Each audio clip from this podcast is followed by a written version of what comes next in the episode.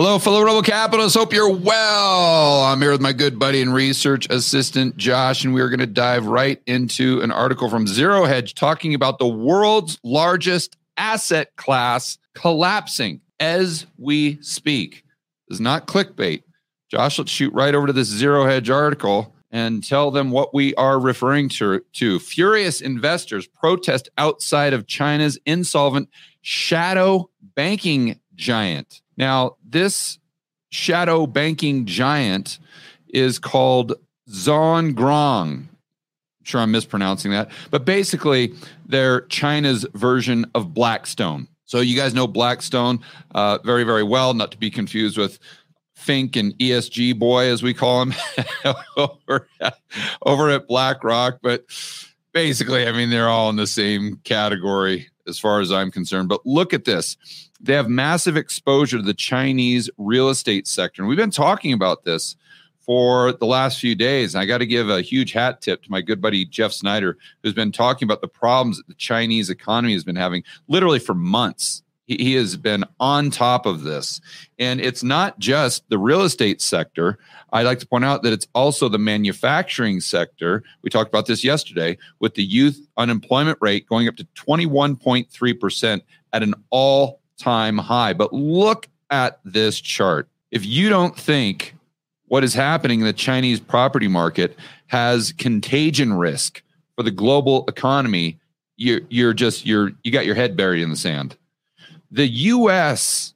residential property market is approximately 34 trillion dollars with a T. Chinese 62 tr- trillion dollars. It's hard for me to even say that without laughing. 62 trillion. So basically, it's twice the US housing market. So you say, oh, well, I, who cares? That's China. It doesn't matter what they're doing. That's not going to affect us. Oh, really? Let's think about this.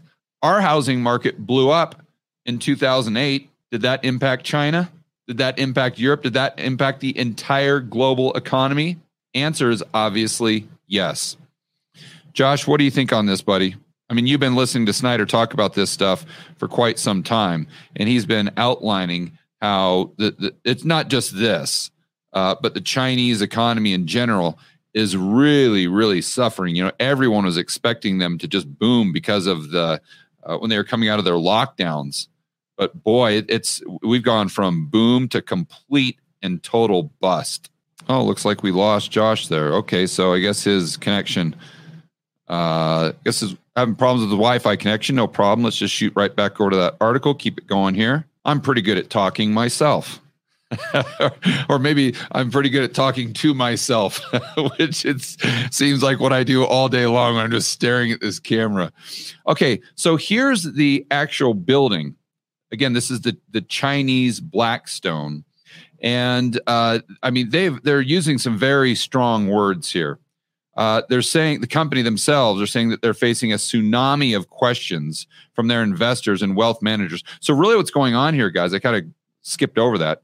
Is they're missing payments. They're and it's not just payments to you know banks that they've borrowed from. It's payments to their actual investors. So what happens with this uh, Chinese version of Blackstone is they take uh, money from just retail investors. They take money from their version, I would assume, of pension funds, of large pools of money in China, and I would, I believe, outside of China, and they invest in uh, in lending.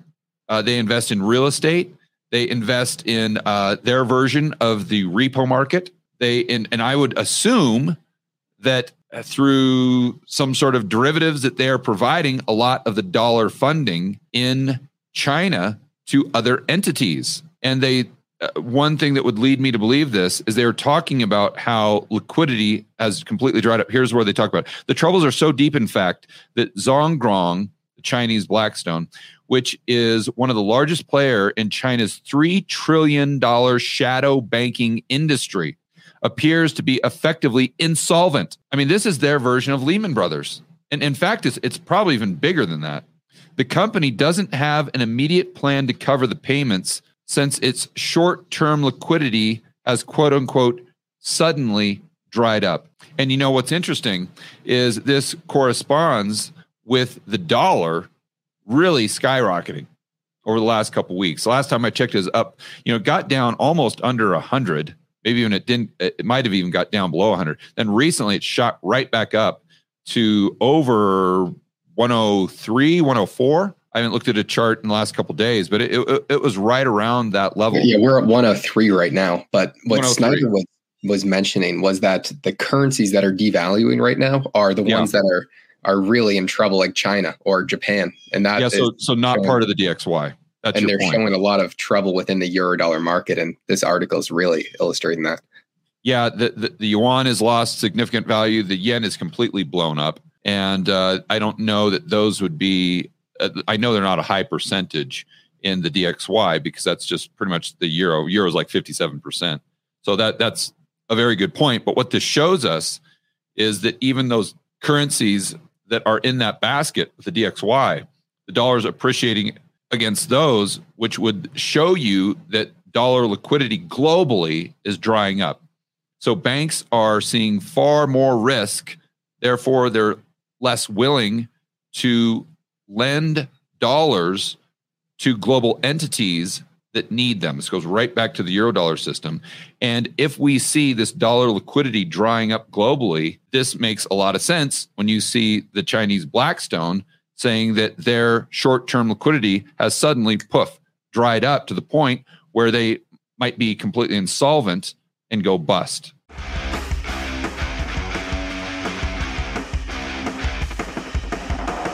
Hey guys, I want to remind you to check out Rebel Capitalist Pro. This is the incredible online investment forum that I have with investment experts Lyn Alden and Chris MacIntosh. It includes professionals such as Patrick Ceresna from Macro Voices. He specializes in options. Tony Greer, commodity trading. Jason Hartman, real estate. And Brent Johnson with macroeconomics. If you want to build wealth and thrive in this world of out of control central banks and big governments, Rebel Capitalist Pro is the resource you need. So check it out today at georgegammon.com forward slash pro. That's georgegammon.com forward slash pro. We'll see you inside with the fellow rebel capitalists that are taking their investing to the next level.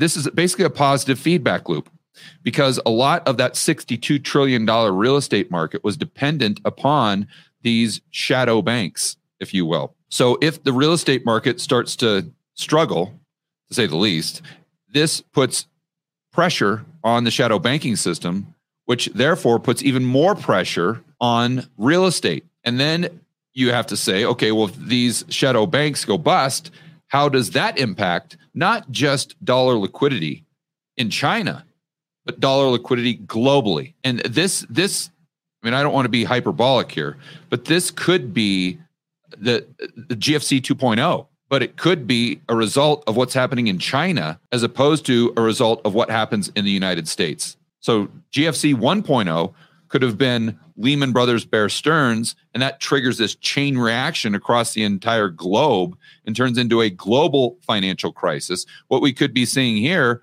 is that uh, Zhongrong, or whatever it's called, uh, their shadow banks blow up, and that creates that systemic risk and turns into a global financial crisis that is instead of centered in the US, like I said, centered, centered in China something we definitely have to pay attention to, uh, along with everything else that's happening out of China, like we said earlier, with their largest real estate developer. And keep in mind, this is not a real estate developer, this is a shadow bank.